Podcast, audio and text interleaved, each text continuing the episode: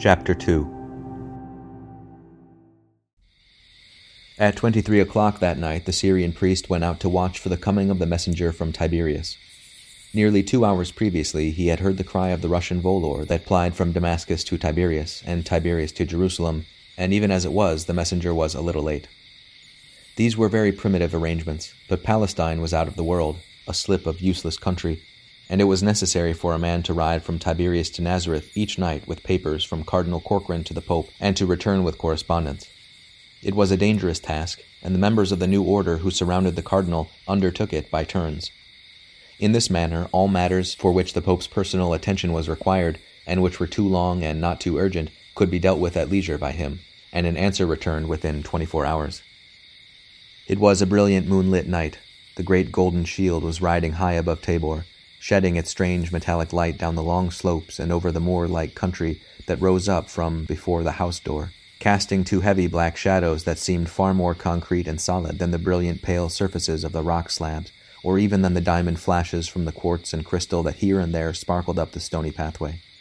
Compared with this clear splendor, the yellow light from the shuttered house seemed a hot and tawdry thing, and the priest, leaning against the doorpost, his eyes alone alight in his dark face, sank down at last with a kind of eastern sensuousness to bathe himself in the glory, and to spread his lean brown hands out to it, this was a very simple man, in faith as well as in life. For him there were neither the ecstasies nor the desolations of his master. It was an immense and solemn joy to him to live here at the spot of God's incarnation and in attendance upon his vicar. As regarded the movements of the world, he observed them as a man in a ship watches the heaving of the waves far beneath. Of course, the world was restless, he half perceived, for, as the Latin doctor had said, all hearts were restless until they found their rest in God. Quare fremuerent gentes, adversus Dominum et adversus Christum eius. As to the end, he was not greatly concerned. It might well be that the ship would be overwhelmed, but the moment of the catastrophe would be the end of all things earthly. The gates of hell shall not prevail. When Rome falls, the world falls, and when the world falls, Christ is manifest in power. For himself, he imagined that the end was not far away. When he had named Megiddo this afternoon, it had been in his mind. To him it seemed natural that at the consummation of all things, Christ's vicar should dwell at Nazareth, where his king had come on earth, and that the Armageddon of the divine John should be within sight of the scene where Christ had first taken his earthly scepter and should take it again. After all, it would not be the first battle that Megiddo had seen. Israel and Amalek had met here, Israel and Assyria. Sesostris had ridden here, and Sennacherib. Christian and Turk had contended here, like Michael and Satan, over the place where God's body had lain. As to the exact method of the end, he had no clear views. It would be a battle of some kind, and what field could be found more evidently designed for that than this huge flat circular plain of Esdraelon, twenty miles across, sufficient to hold all the armies of the earth in its embrace? To his view, once more, ignorant as he was of present statistics, the world was divided into two large sections, Christians and heathens, and he supposed them very much of a size. Something would happen. Troops would land at Caifa, they would stream southwards from Tiberias, Damascus, and remote Asia, northwards from Jerusalem, Egypt, and Africa, eastwards from Europe, westwards from Asia again and the far off Americas. And surely the time could not be far away, for here was Christ's vicar. And as he himself had said in his Gospel of the Advent, Ubi cumque fuerit corpus, illi congregabuntur et aquilae. Of more subtle interpretations of prophecy he had no knowledge. For him, words were things, not merely labels upon ideas. What Christ and St. Paul and St. John had said, these things were so. He had escaped, owing chiefly to his isolation from the world, that vast expansion of Ritschlian ideas that during the last century had been responsible for the desertion by so many of any intelligible creed. For others, this had been the supreme struggle, the difficulty of decision between the facts that words were not things, and yet that the things they represented were in themselves objective. But to this man, sitting now in the moonlight, listening to the far off tap of hoofs over the hill as the messenger came up from Cana, faith was as simple as an exact science. Here, Gabriel had descended on wide feathered wings from the throne of God set far beyond the stars. The Holy Ghost had breathed in a beam of ineffable light. The Word had become flesh as Mary folded her arms and bowed her head to the decree of the Eternal. And here once more, he thought, though it was no more than a guess, Yet he thought that already the running of chariot wheels was audible, the tumult of the hosts of God gathering about the camp of the saints. He thought that already beyond the bars of the dark, Gabriel set to his lips the trumpet of doom, and heaven was astir. He might be wrong at this time. as others had been wrong at other times. But neither he nor they could be wrong forever. There must some day be an end to the patience of God, even though that patience sprang from the eternity of his nature. He stood up, as down the pale moonlit path a hundred yards away came a pale figure of one who rode with a leather bag strapped to his girdle. It would be about three o'clock in the morning that the priest awoke in his little mud walled room next to that of the Holy Fathers and heard a footstep coming up the stairs. Last evening he had left his master as usual, beginning to open the pile of letters arrived from Cardinal Corkran, and himself had gone straight to his bed and slept. He lay now a moment or two, still drowsy, listening to the pad of feet, and an instant later sat up abruptly, for a deliberate tap had sounded on the door. Again it came. He sprang out of bed in his long night tunic, drew it up hastily in his girdle, went to the door, and opened it. The Pope was standing there, with a little lamp in one hand, for the dawn had scarcely yet begun, and a paper in the other. I beg your pardon, Father, but there is a message I must have sent at once to His Eminence. Together they went out through the Pope's room. The priest, still half blind with sleep, passed up the stairs and emerged into the clear, cold air of the upper roof.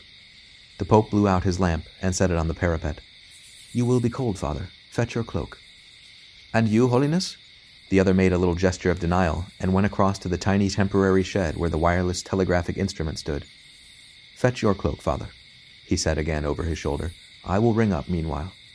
When the priest came back three minutes later, in his slippers and cloak, carrying another cloak also for his master, the Pope was still seated at the table. He did not even move his head as the other came up, but once more pressed on the lever that, communicating with the twelve foot pole that rose through the penthouse overhead, shot out the quivering energy through the eighty miles of glimmering air that lay between Nazareth and Damascus.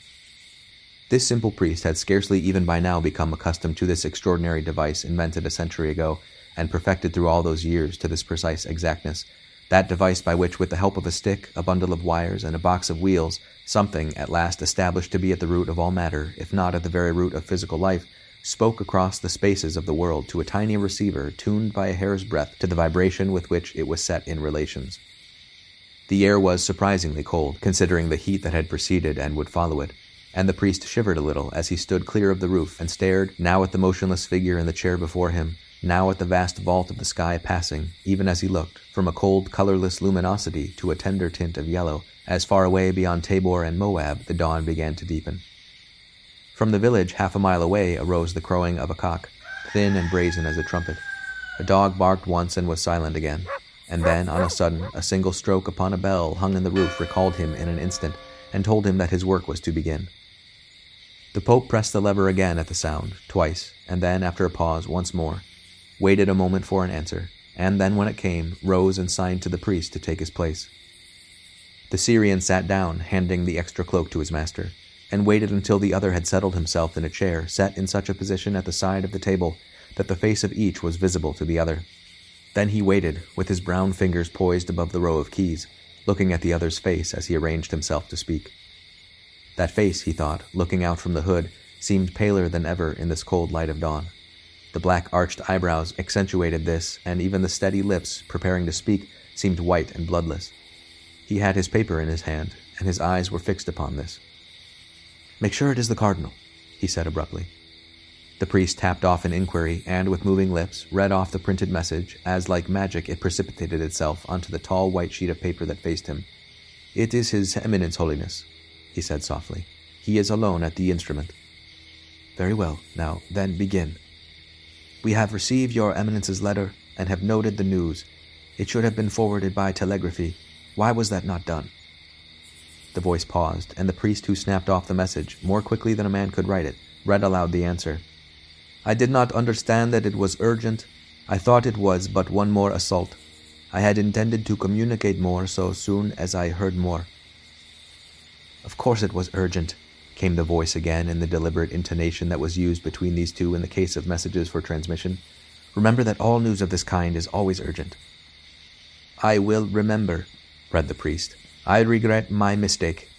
You tell us, went on the Pope, his eyes still downcast on the paper that this measure is decided upon. You name only three authorities. Give me now all the authorities you have, if you have more. There was a moment's pause. Then the priest began to read off the names. Besides the three cardinals whose name I sent, the archbishops of Tibet, Cairo, Calcutta, and Sydney have all asked if the news was true, and for directions if it is true. Besides others whose names I can communicate if I may leave the table for a moment. Do so, said the Pope. Again there was a pause. Then once more the names began. The bishops of Bucharest, the Marquesas Islands, and Newfoundland, the Franciscans in Japan, the Crutched Friars in Morocco, the Archbishops of Manitoba and Portland, and the Cardinal Archbishop of Peking. I have dispatched two members of Christ Crucified to England. Tell us where the news first arrived and how. I was called up to the instrument yesterday evening at about twenty o'clock. The Archbishop of Sydney was asking, through our station at Bombay, whether the news was true. I replied I had heard nothing of it. Within ten minutes, four more inquiries had come to the same effect, and three minutes later, Cardinal Ruspoli sent the positive news from Turin. This was accompanied by a similar message from Father Petrovsky in Moscow. Then, stop. Why did not Cardinal Dolgorovsky communicate it? He did communicate it three hours later. Why not at once? His Eminence had not heard it. Find out at what hour the news reached Moscow. Not now, but within the day. I will. Go on then. Cardinal Malpas communicated it within five minutes of Cardinal Ruspoli, and the rest of the inquiries arrived before midnight. China reported it at 23. Then when do you suppose the news was made public? It was decided first at the secret London conference yesterday at about 16 o'clock by our time.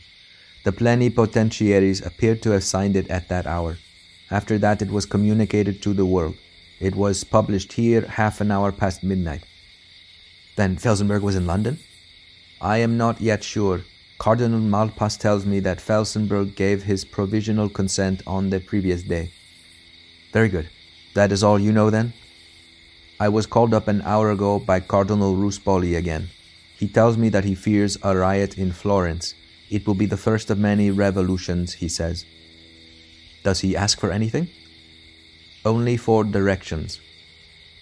Tell him that we send him the apostolic benediction and will forward directions within the course of two hours. Select twelve members of the order for immediate service. I will. Communicate that message also, as soon as we have finished, to all the Sacred College and bid them communicate it with all discretion to all metropolitans and bishops, that priests and people may know that we bear them in our heart. I will, Holiness. Tell them, finally, that we had foreseen this long ago, that we commend them to the Eternal Father, without whose providence no sparrow falls to the ground. Bid them be quiet and confident, to do nothing save confess their faith when they are questioned. All other directions shall be issued to their pastors immediately. I will, Holiness. There was again a pause. The Pope had been speaking with the utmost tranquillity as one in a dream. His eyes were downcast upon the paper, his whole body as motionless as an image. Yet to the priest who listened, dispatching the Latin messages and reading aloud the replies, it seemed, although so little intelligible news had reached him, as if something very strange and great was impending. There was the sense of a peculiar strain in the air, and although he drew no deductions from the fact that apparently the whole Catholic world was in frantic communication with Damascus, Yet he remembered his meditations of the evening before, as he had waited for the messenger. It seemed as if the powers of this world were contemplating one more step. With its nature, he was not greatly concerned. The Pope spoke again in his natural voice. Father, he said, what I am about to say now is as if I had told it in confession. You understand? Very well, now begin. Then again the intonation began. Eminence, we shall say Mass of the Holy Ghost in one hour from now. At the end of that time, you will cause that all the Sacred College shall be in touch with yourself and waiting for our commands. This new decision is unlike any that have preceded it. Surely you understand that now. Two or three plans are in our mind, yet we are not sure yet which it is that our Lord intends. After Mass, we shall communicate to you that which He shall show us to be according to His will. We beg of you to say Mass also, immediately, for our intention. Whatever must be done must be done quickly. The matter of Cardinal Dolgorovsky you may leave until later but we wish to hear the result of your inquiries, especially in London, before midday. Benedicat te omnipotens Deus, Pater et Filius et Spiritus Sanctus. Amen, murmured the priest, reading it from the sheet. The little chapel in the house below was scarcely more dignified than the other rooms. Of ornaments, except those absolutely essential to liturgy and devotion, there were none. In the plaster of the walls were indented in slight relief the fourteen stations of the cross. A small stone image of the Mother of God stood in a corner, with an ironwork candlestick before it, and on the solid uncarved stone altar, raised on a stone step, stood six more iron candlesticks and an iron crucifix. A tabernacle, also of iron, shrouded by linen curtains, stood beneath the cross. A small stone slab projecting from the wall served as a credence. There was but one window, and this looked into the court, so that the eyes of strangers might not penetrate. It seemed to the Syrian priest as he went about his business, laying out the vestments in the little sacristy that opened out at one side of the altar, preparing the cruets and stripping the covering from the altar cloth, that even that slight work was wearying. There seemed a certain oppression in the air. As to how far that was the result of his broken rest, he did not know, but he feared that it was one more of those Scirocco days that threatened. That yellowish tinge of dawn had not passed with the sun rising. Even now, as he went noiselessly on his bare feet between the predella and the prie dieu, where the silent white figure was still motionless, he caught now and again, above the roof, across the tiny court, a glimpse of that faint, sand tinged sky that was the promise of heat and heaviness. He finished at last, lighted the candles, genuflected, and stood with bowed head, waiting for the Holy Father to rise from his knees.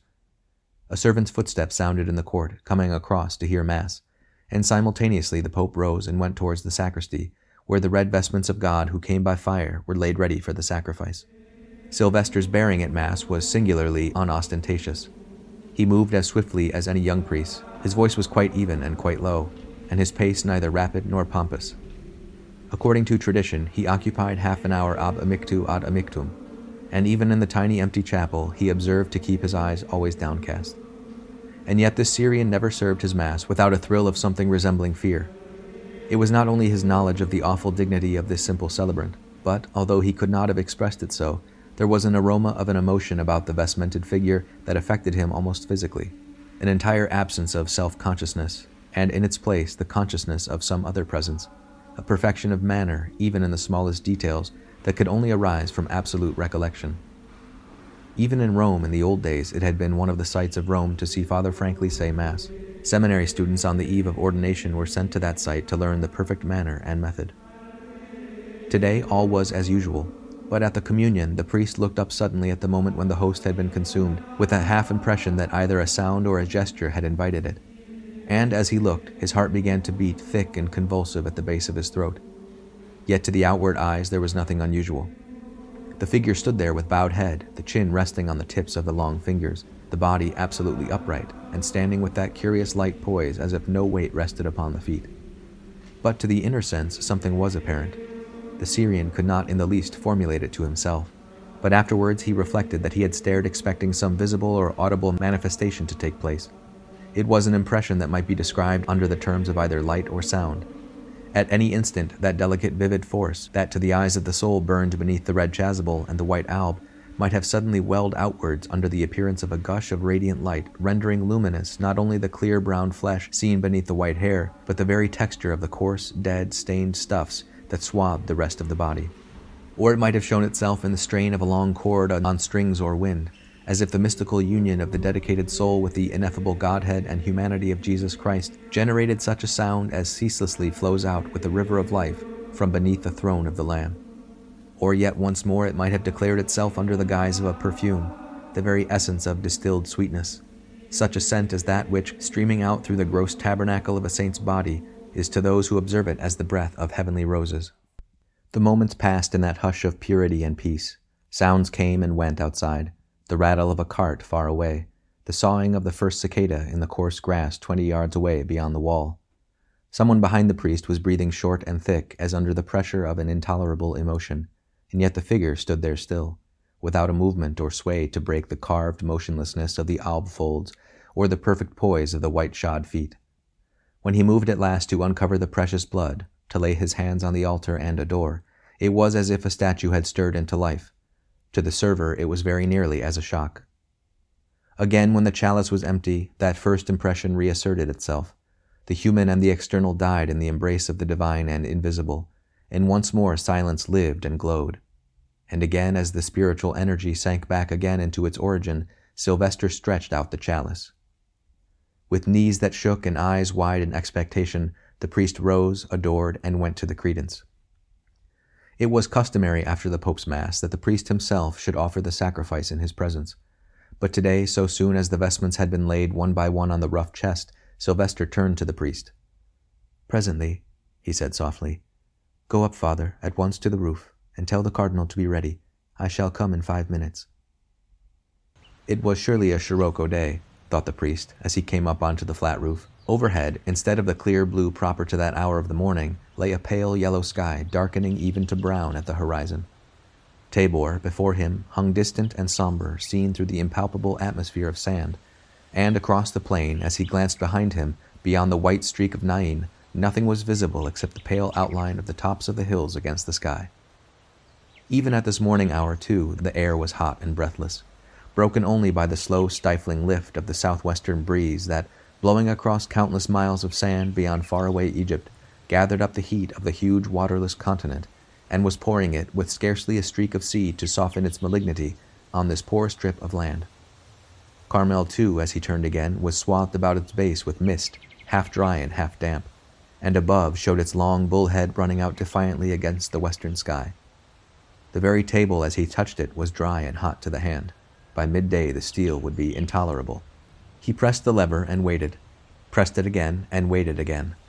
There came the answering ring, and he tapped across the eighty miles of air that His Eminence's presence was required at once. A minute or two passed, and then, after another rap of the bell, a line flicked out on the new white sheet. I am here. Is it His Holiness? He felt a hand upon his shoulder and turned to see Sylvester, hooded and in white, behind his chair. Tell him yes. Ask him if there is further news. The Pope went to the chair once more and sat down, and a minute later the priest, with growing excitement, read out the answer Inquiries are pouring in. Many expect Your Holiness to issue a challenge. My secretaries have been occupied since four o'clock. The anxiety is indescribable. Some are denying that they have a pope. Something must be done at once. Is that all? asked the Pope. Again the priest read out the answer. Yes and no. The news is true. It will be enforced immediately. Unless a step is taken immediately, there will be widespread and final apostasy. Very good, murmured the Pope in his official voice. Now listen carefully, Eminence. He was silent for a moment, his fingers joined beneath his chin as just now at Mass. Then he spoke. We are about to place ourselves unreservedly in the hands of God. Human prudence must no longer restrain us. We command you, then, using all discretion that is possible, to communicate these wishes of ours to the following persons under the strictest secrecy, and to no others whatsoever. And for this service you are to employ messengers, taken from the order of Christ crucified, two for each message, which is not to be committed to writing in any form. The members of the Sacred College, numbering twelve, the metropolitans and patriarchs through the entire world, numbering twenty two, the generals of the religious orders, the Society of Jesus, the friars, the monks ordinary, and the monks contemplative, four. These persons, thirty eight in number, with the chaplain of your eminence, who shall act as notary, and my own who shall assist him, and ourself, forty one all told. These persons are to present themselves here at our palace of Nazareth not later than the eve of Pentecost. We feel ourselves unwilling to decide the steps necessary to be taken with reference to the new decree, except we first hear the counsel of our advisers, and give them an opportunity of communicating freely with one another. These words, as we have spoken them, are to be forwarded to all those persons whom we have named, and your eminence will further inform them that our deliberations will not occupy more than four days. As regards the questions of provisioning the council and all matters of that kind, your eminence will dispatch today the chaplain of whom we have spoken, who, with my own chaplain, will at once set about preparations, and your eminence will yourself follow, appointing Father Marabout to act in your absence, not later than four days hence. Finally, to all who have asked explicit directions in the face of this new decree, communicate this one sentence and no more. Lose not your confidence, which hath a great reward. For yet a little while, and he that is to come will come, and will not delay. Sylvester the Bishop, servant of the servants of God. Chapter 3 Oliver Brand stepped out from the conference hall in Westminster on the Friday evening, so soon as the business was over and the plenipotentiaries had risen from the table, more concerned as to the effect of the news upon his wife than upon the world. He traced the beginning of the change to the day five months ago when the President of the world had first declared the development of his policy, and while Oliver himself had yielded to that development and from defending it in public had gradually convinced himself of its necessity, Mabel, for the first time in her life, had shown herself absolutely obstinate. The woman, to his mind, seemed to him to have fallen into some kind of insanity. Felsenburgh's declaration had been made a week or two after his acclamation at Westminster, and Mabel had received the news of it at first with absolute incredulity. Then, when there was no longer any doubt that he had declared the extermination of the supernaturalists to be a possible necessity, there had been a terrible scene between husband and wife. She had said that she had been deceived, that the world's hope was a monstrous mockery, that the reign of universal peace was as far away as ever, that Felsenburgh had betrayed his trust and broken his word. There had been an appalling scene. He did not even now like to recall it to his imagination. She had quieted after a while, but his arguments, delivered with infinite patience, seemed to produce very little effect. She settled down into silence, hardly answering him. One thing only seemed to touch her, and that was when he spoke of the President himself. It was becoming plain to him that she was but a woman after all, at the mercy of a strong personality, but utterly beyond the reach of logic. He was very much disappointed, yet he trusted to time to cure her. The government of England had taken swift and skilful steps to reassure those who, like Mabel, recoiled from the inevitable logic of the new policy. An army of speakers traversed the country, defending and explaining. The press was engineered with extraordinary adroitness, and it was possible to say that there was not a person among the millions of England who had not easy access to the government's defense. Briefly, shorn of rhetoric, their arguments were as follows, and there was no doubt that, on the whole, they had the effect of quieting the amazed revolt of the more sentimental minds. Peace, it was pointed out, had for the first time in the world's history become a universal fact. There was no longer one state, however small, whose interests were not identical with those of one of the three divisions of the world of which it was a dependency, and that first stage had been accomplished nearly half a century ago. But the second stage, the reunion of these three divisions under a common head, an infinitely greater achievement than the former, since the conflicting interests were incalculably more vast, this had been consummated by a single person who, it appeared, had emerged from humanity at the very instant when such a character was demanded. It was surely not much to ask that those on whom these benefits had come should assent to the will and judgment of him through whom they had come. This, then, was an appeal to faith. The second main argument was addressed to reason. Persecution, as all enlightened persons confessed, was the method of a majority of savages who decided to force a set of opinions upon a minority who did not spontaneously share them. Now, the peculiar malevolence of persecution in the past lay not in the employment of force, but in the abuse of it. That any one kingdom should dictate religious opinions to a minority of its members was an intolerable tyranny, for no one state possessed the right to lay down universal laws, the contrary to which might be held by its neighbor. This, however, disguised, was nothing else than the individualism of nations, a heresy even more disastrous to the commonwealth of the world than the individualism of the individual.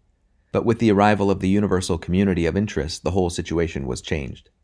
The single personality of the human race had succeeded to the incoherence of divided units, and with that consummation, which might be compared to a coming of age, an entirely new set of rights had come into being.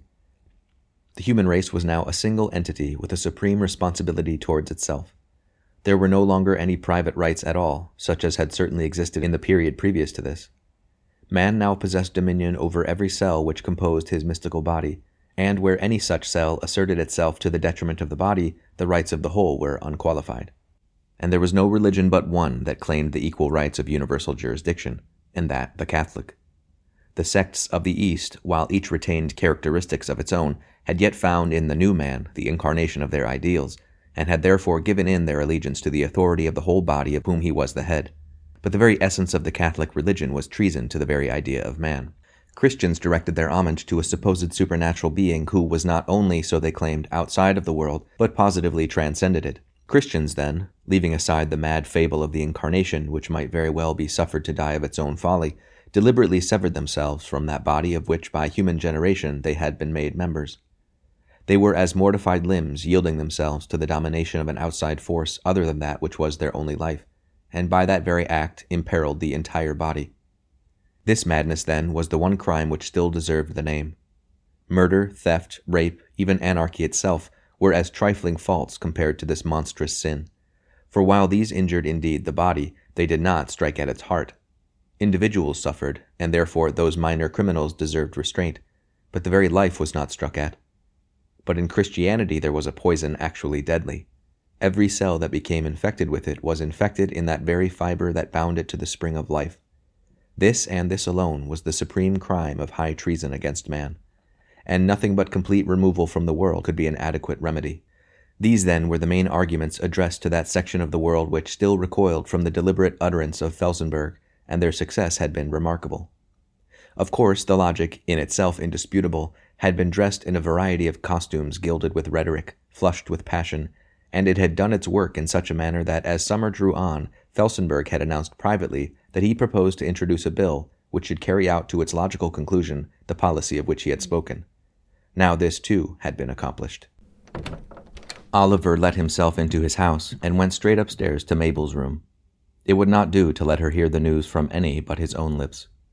She was not there, and on inquiry he heard that she had gone out an hour before. He was disconcerted at this. The decree had been signed half an hour earlier, and in answer to an inquiry from Lord Pemberton, it had been stated that there was no longer any reason for secrecy, and that the decision might be communicated to the press. Oliver had hurried away immediately in order to make sure that Mabel should hear the news from him, and now she was out, and at any moment the placards might tell her of what had been done. He felt extremely uneasy, but for another hour or so was ashamed to act. Then he went to the tube and asked another question or two, but the servant had no idea of Mabel's movements. It might be she had gone to the church. Sometimes she did at this hour.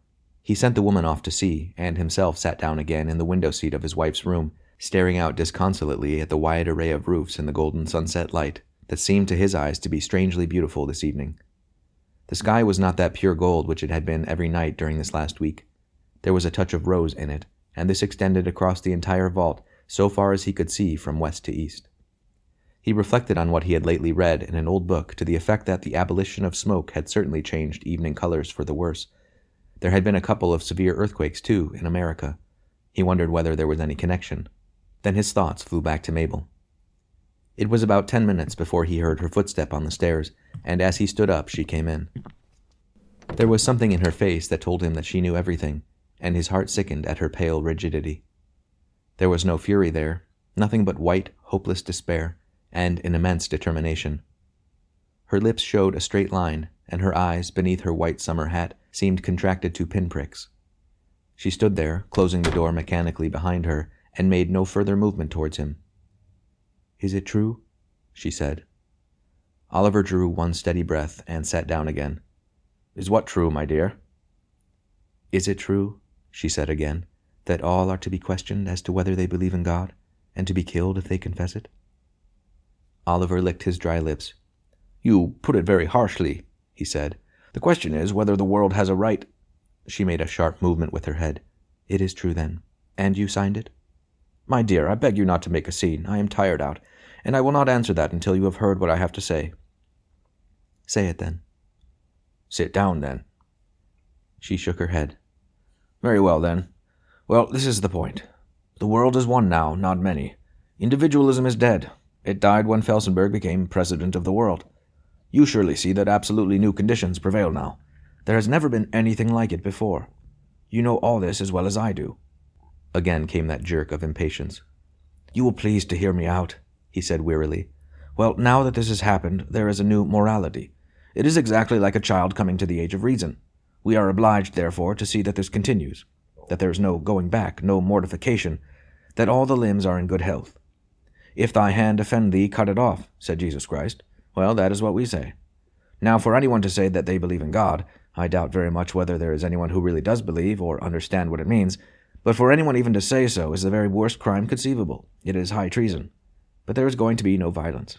It will all be quite quiet and merciful. Why, you have always approved of euthanasia, as we all do. Well, it is that that will be used, and. Once more she made a little movement with her head. The rest of her was like an image. Is this any use? she asked. Oliver stood up. He could not bear the hardness of her voice. Mabel, my darling. For an instant her lips shook. Then again she looked at him with eyes of ice. I don't want that, she said. It is of no use. Then you did sign it? Oliver had a sense of miserable desperation as he looked back at her. He would infinitely have preferred that she had stormed and wept. Mabel, he cried again. Then you did sign it. I did sign it, he said at last. She turned and went towards the door. He sprang after her. Mabel, where are you going? Then, for the first time in her life, she lied to her husband frankly and fully. I am going to rest a little, she said. I shall see you presently at supper. He still hesitated, but she met his eyes, pale indeed, but so honest that he fell back. Very well, my dear. Mabel, try to understand. He came down to supper half an hour later, primed with logic and even kindled with emotion. The argument seemed to him now so utterly convincing. Granted the premises that they both accepted and lived by, the conclusion was simply inevitable. He waited a minute or two, and at last went to the tube that communicated with the servants' quarters. Where is Mrs. Brand? he asked. There was an instant's silence, and then the answer came. She left the house half an hour ago, sir. I thought you knew. That same evening, Mr. Francis was very busy in his office over the details connected with the Festival of Sustenance that was to be celebrated on the 1st of July. It was the first time that the particular ceremony had taken place, and he was anxious that it should be as successful as its predecessors. There were a few differences between this and the others, and it was necessary that the ceremoniarii should be fully instructed. So, with his model before him, a miniature replica of the interior of the abbey, with tiny dummy figures on blocks that could be shifted this way and that, he was engaged in adding in a minute ecclesiastical hand rubrical notes to his copy of the order of proceedings. When the porter therefore rang up a little after twenty one o'clock that a lady wished to see him, he answered rather brusquely down the tube that it was impossible. But the bell rang again, and to his impatient question, the reply came up that it was Mrs. Brand below, and that she did not ask for more than ten minutes' conversation. This was quite another matter. Oliver Brand was an important personage, and his wife therefore had significance, and Mr. Francis apologized, gave directions that she was to come up to his anteroom, and rose, sighing, from his dummy abbey and officials. She seemed very quiet this evening, he thought, as he shook hands with her a minute later. She wore her veil down so that he could not see her face very well, but her voice seemed to lack its usual vivacity. I am so sorry to interrupt you, Mr. Francis, she said. I only want to ask you one or two questions. He smiled at her encouragingly. Mr. Brand, no doubt. No, she said. Mr. Brand has not sent me. It is entirely my own affair. You will see my reasons presently. I will begin at once. I know I must not keep you. It all seemed rather odd, he thought, but no doubt he would understand soon. First, she said, I think you used to know Father Franklin. He became a cardinal, didn't he? Mr. Francis assented, smiling. Do you know if he is alive? No, he said. He is dead. He was in Rome, you know, at the time of its destruction. Ah, you are sure? Quite sure. Only one cardinal escaped, Steinmann. He was hanged in Berlin, and the Patriarch of Jerusalem died a week or two later. Ah, very well. Well, now here is a very odd question. I ask for a particular reason which I cannot explain, but you will soon understand. It is this Why do Catholics believe in God? He was so much taken aback that for a moment he sat staring. Yes, she said tranquilly, it is a very odd question, but. She hesitated. Well, I will tell you, she said. The fact is that I have a friend who is is in danger now from this new law. I want to be able to argue with her, and I must know her side. You are the only priest, I mean, who has been a priest, whom I ever knew, except Father Franklin, so I thought you would not mind telling me. Her voice was entirely natural. There was not a tremor or a falter in it. Mr. Francis smiled genially, rubbing his hands softly together.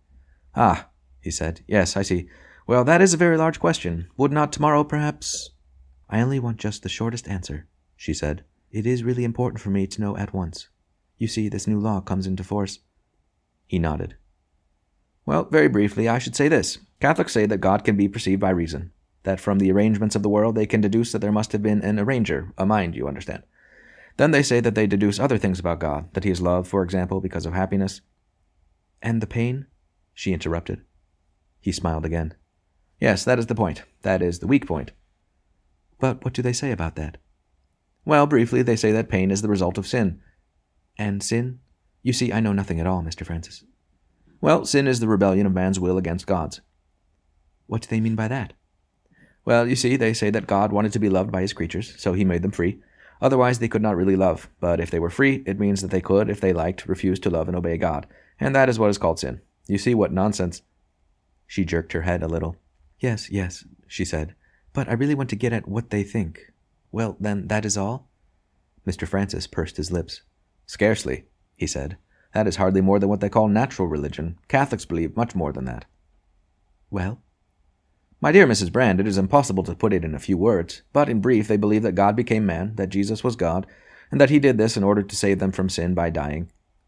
By bearing pain, you mean? Yes, by dying.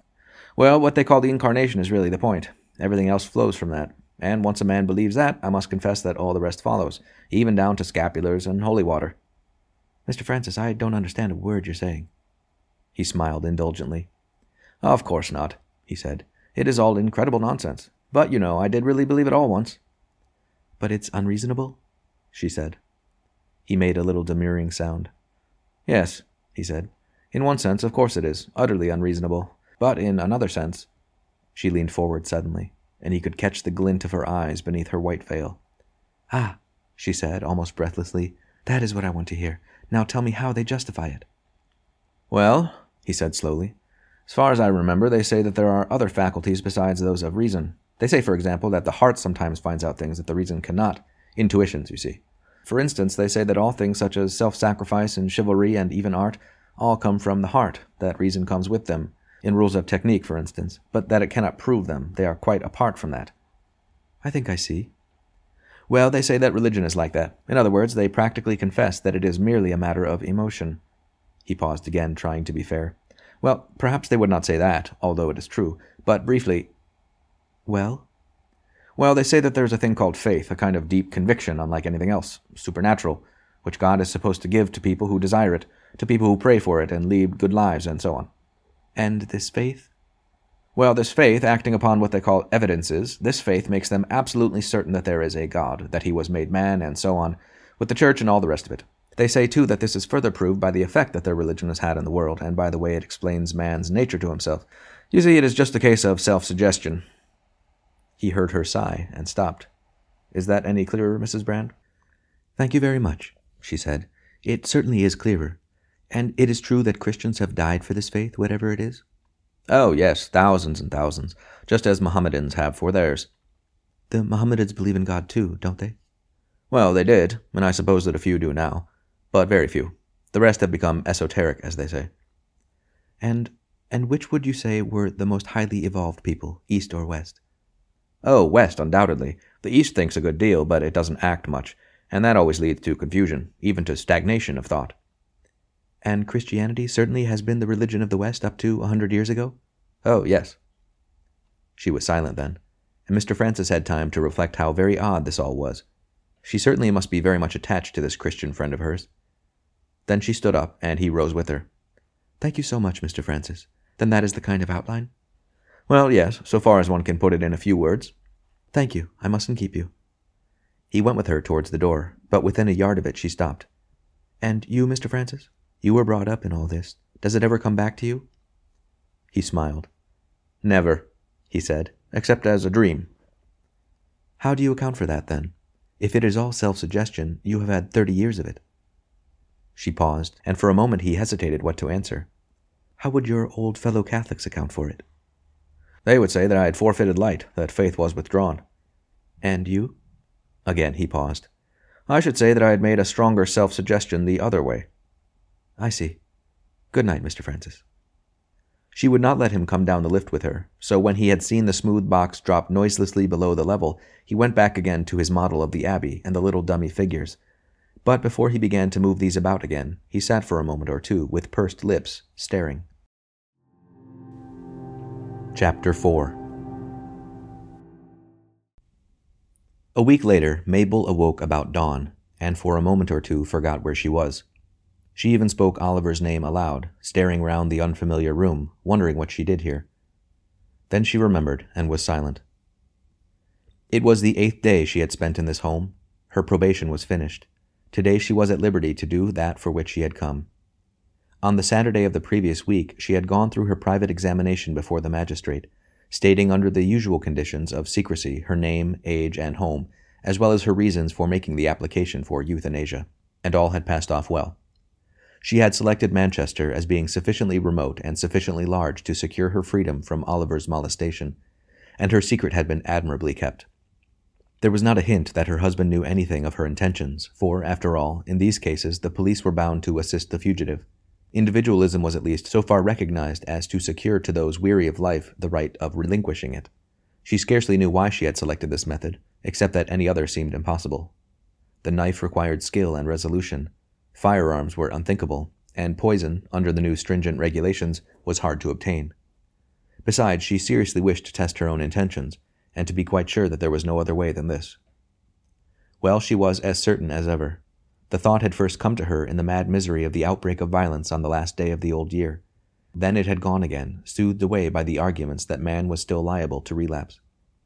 Then once more it had recurred, a cold and convincing phantom, in the plain daylight revealed by Felsenburgh's declaration. It had taken up its abode with her then, yet she controlled it, hoping against hope that the declaration would not be carried into action, occasionally revolting against its horror. Yet it had never been far away, and finally, when the policy sprouted into deliberate law, she had yielded herself resolutely to its suggestion. That was eight days ago, and she had not one moment of faltering since that. Yet she had ceased to condemn, the logic had silenced her. All that she knew was that she could not bear it, that she had misconceived the new faith, that for her, whatever it was for others, there was no hope. She had not even a child of her own. Those eight days, required by law, had passed very peacefully. She had taken with her enough money to enter one of the private homes furnished with sufficient comfort to save from distractions those who had been accustomed to gentle living. The nurses had been pleasant and sympathetic. She had nothing to complain of. She had suffered, of course, to some degree from reactions. The second night after her arrival had been terrible, when, as she lay in bed in the hot darkness, her whole sentient life had protested and struggled against the fate her will ordained. It had demanded the familiar things, the promise of food and breath and human intercourse. It had writhed in horror against the blind dark towards which it moved so inevitably, and in the agony had been pacified only by the half hinted promise of some deeper voice suggesting that death was not the end. With morning light, sanity had come back.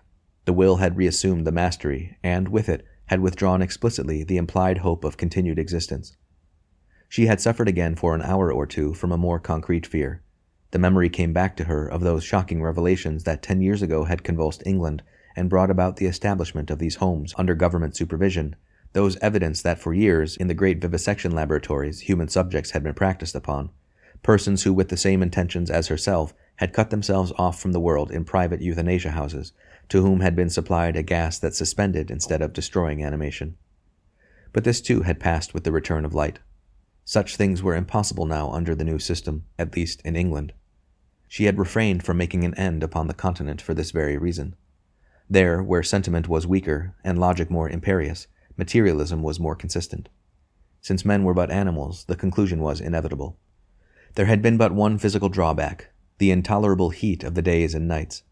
It seemed, scientists said, that an entirely unexpected heat wave had been generated. There were a dozen theories, most of which were mutually exclusive one of another. It was humiliating, she thought, that men who professed to have taken the earth under their charge should be so completely baffled. The conditions of the weather had, of course, been accompanied by disasters.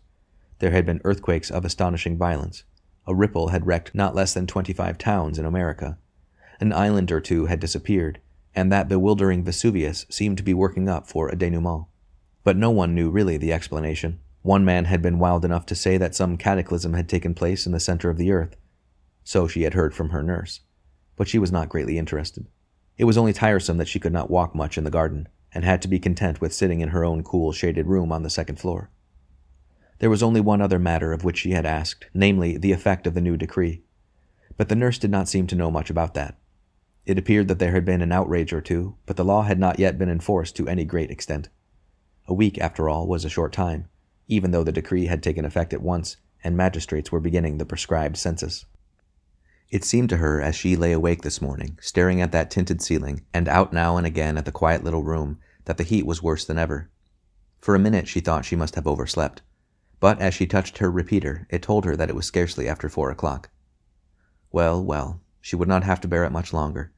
She thought that about eight it would be time to make an end. There was her letter to Oliver yet to be written, and one or two final arrangements to be made. As regarded the morality of what she was doing, the relation, that is to say, which her act bore to the common life of man, she had no shadow of doubt. It was her belief, as of the whole humanitarian world, that just as bodily pain occasionally justified this termination of life, so also did mental pain. There was a certain pitch of distress at which the individual was no longer necessary to himself or the world. It was the most charitable act that could be performed. But she had never thought in old days that that state could ever be hers.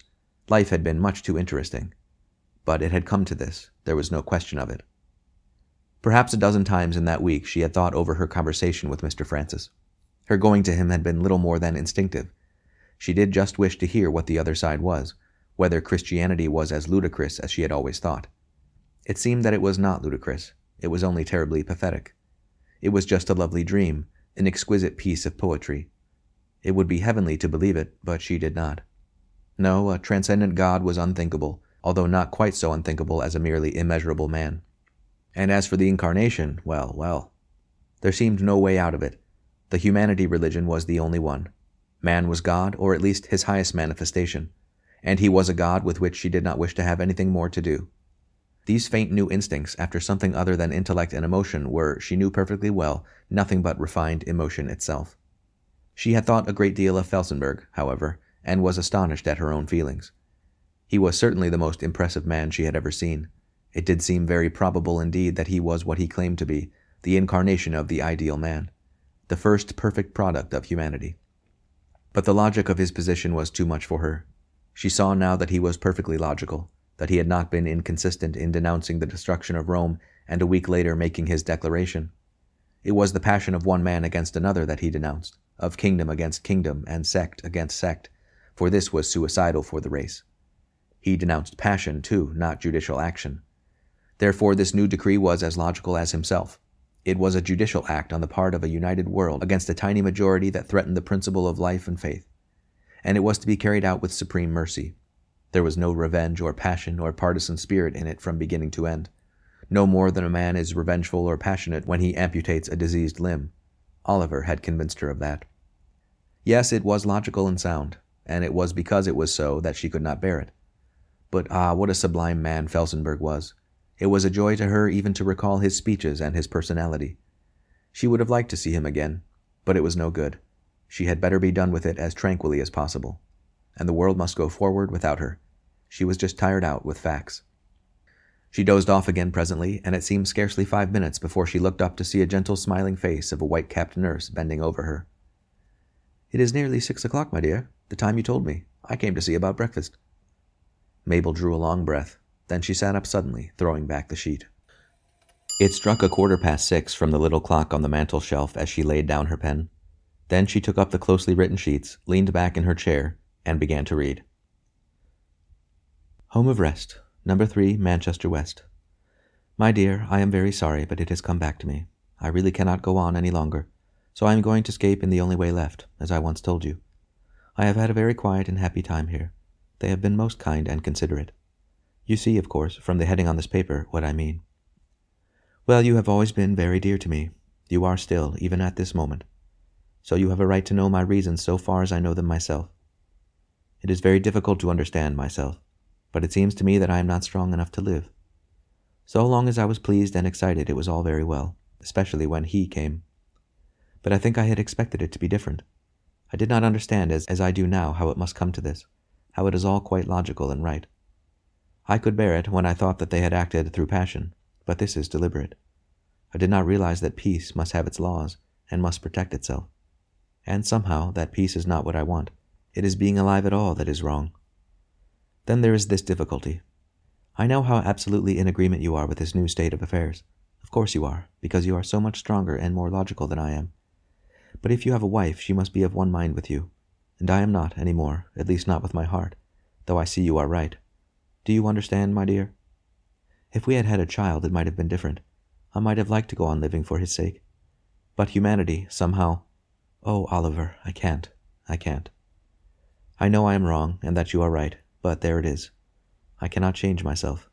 So I am quite sure that I must go. Then I want to tell you this that I am not at all frightened. I never can understand why people are, unless, of course, they are Christians. I should be horribly frightened if I was one of them. But you see, we both know that there is nothing beyond. It is life that I am frightened of, not death. Of course, I should be frightened if there was any pain, but the doctors tell me that there is absolutely none. It is simply going to sleep. The nerves are dead before the brain. I am going to do it myself. I don't want anyone else in the room. In a few minutes, the nurse here, Sister Anne, with whom I have made great friends, will bring in the thing, and then she will leave me. As regards what happens afterwards, I do not mind at all. Please do exactly as you wish. The cremation will take place tomorrow morning at noon, so you can be here if you like, or you can send directions, and they will send on the urn to you. I know you like to have your mother's urn in the garden, so perhaps you will like mine. Please do exactly what you like, and with all my things too. Of course, I leave them to you. Now, my dear, I want to say this that I am very sorry indeed now that I was so tiresome and stupid. I think I did really believe your arguments all along, but I did not want to believe them. Do you see now why I was so tiresome? Oliver, my darling, you have been extraordinarily good to me. Yes, I know I am crying, but I am really very happy. This is such a lovely ending. I wish I hadn't been obliged to make you so anxious during this last week, but I had to. I knew you would persuade me against it if you found me, and that would have been worse than ever. I am sorry I told you that lie, too. Indeed, it is the first lie I ever did tell you. Well, I don't think there is much more to say.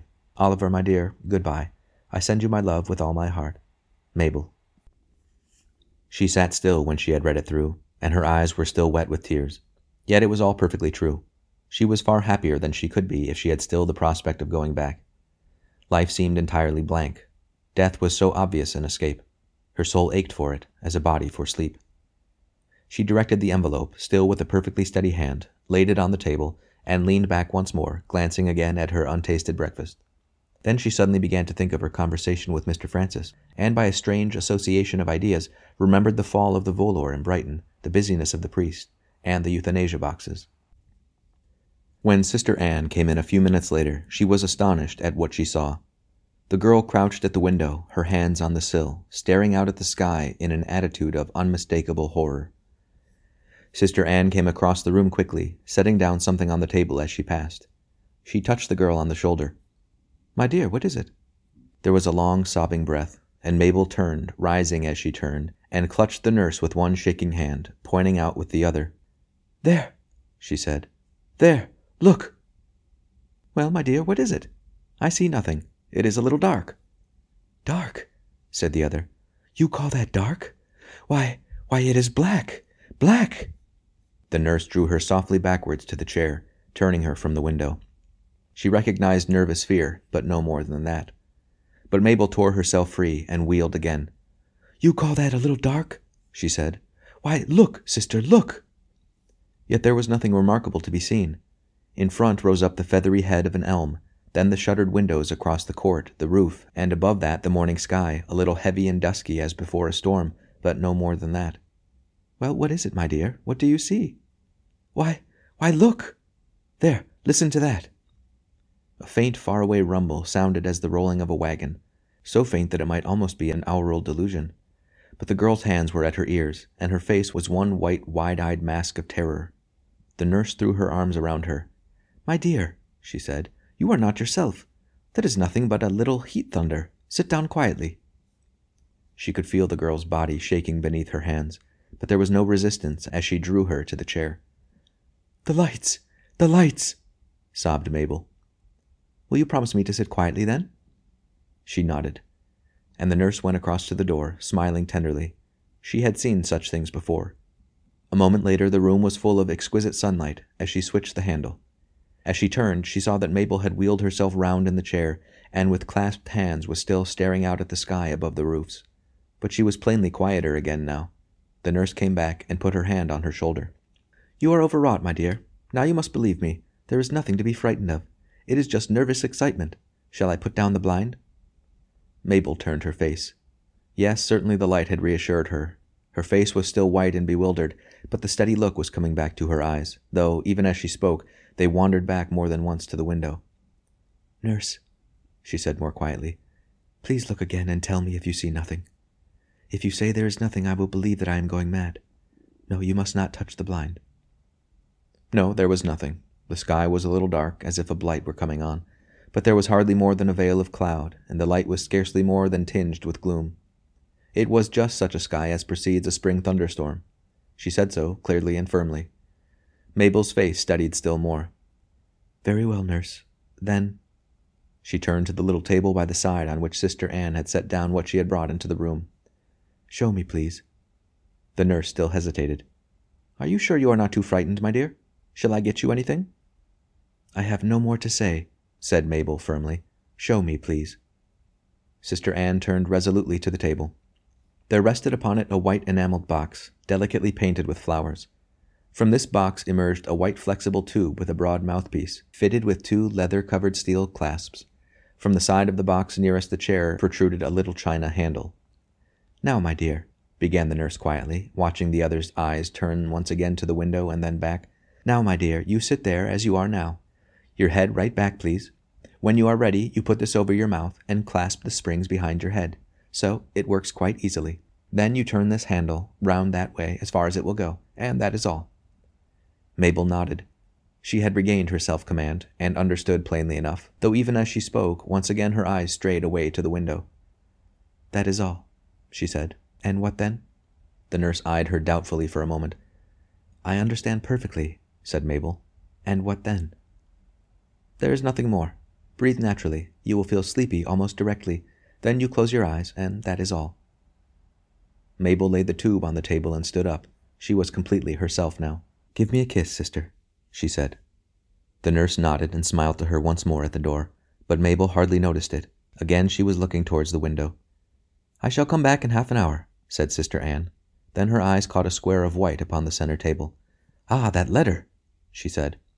Yes, said the girl absently. Please take it. The nurse took it up, glanced at the address, and again at Mabel. Still she hesitated. In half an hour, she repeated. There is no hurry at all. It doesn't take five minutes. Good-bye, my dear. But Mabel was still looking out of the window, and made no answer.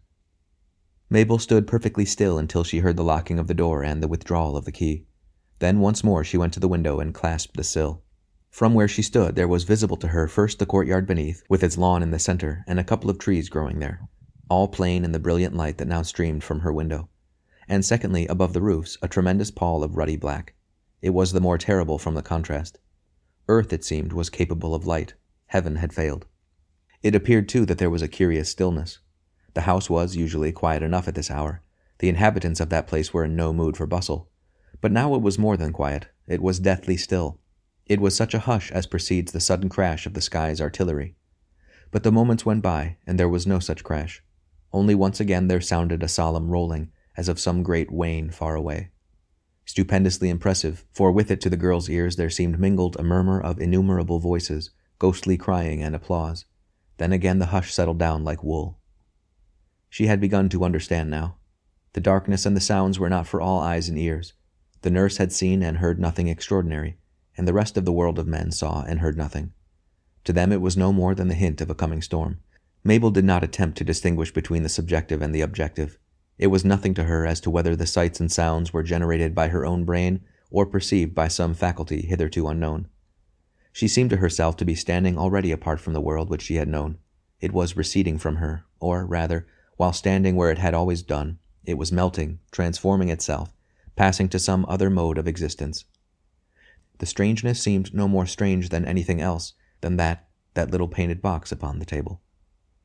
Then, hardly knowing what she said, looking steadily upon that appalling sky, she began to speak.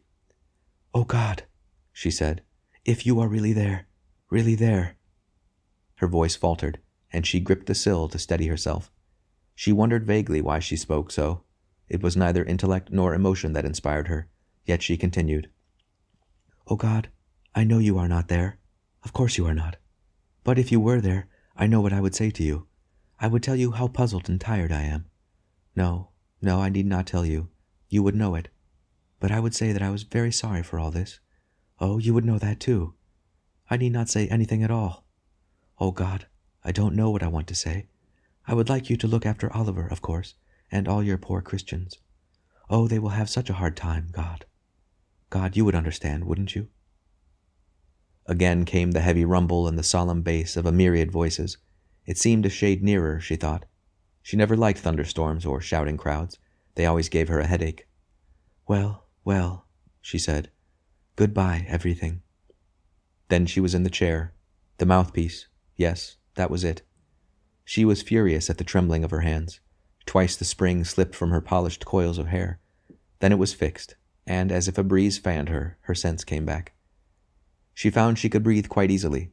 There was no resistance. That was a comfort. There would be no suffocation about it.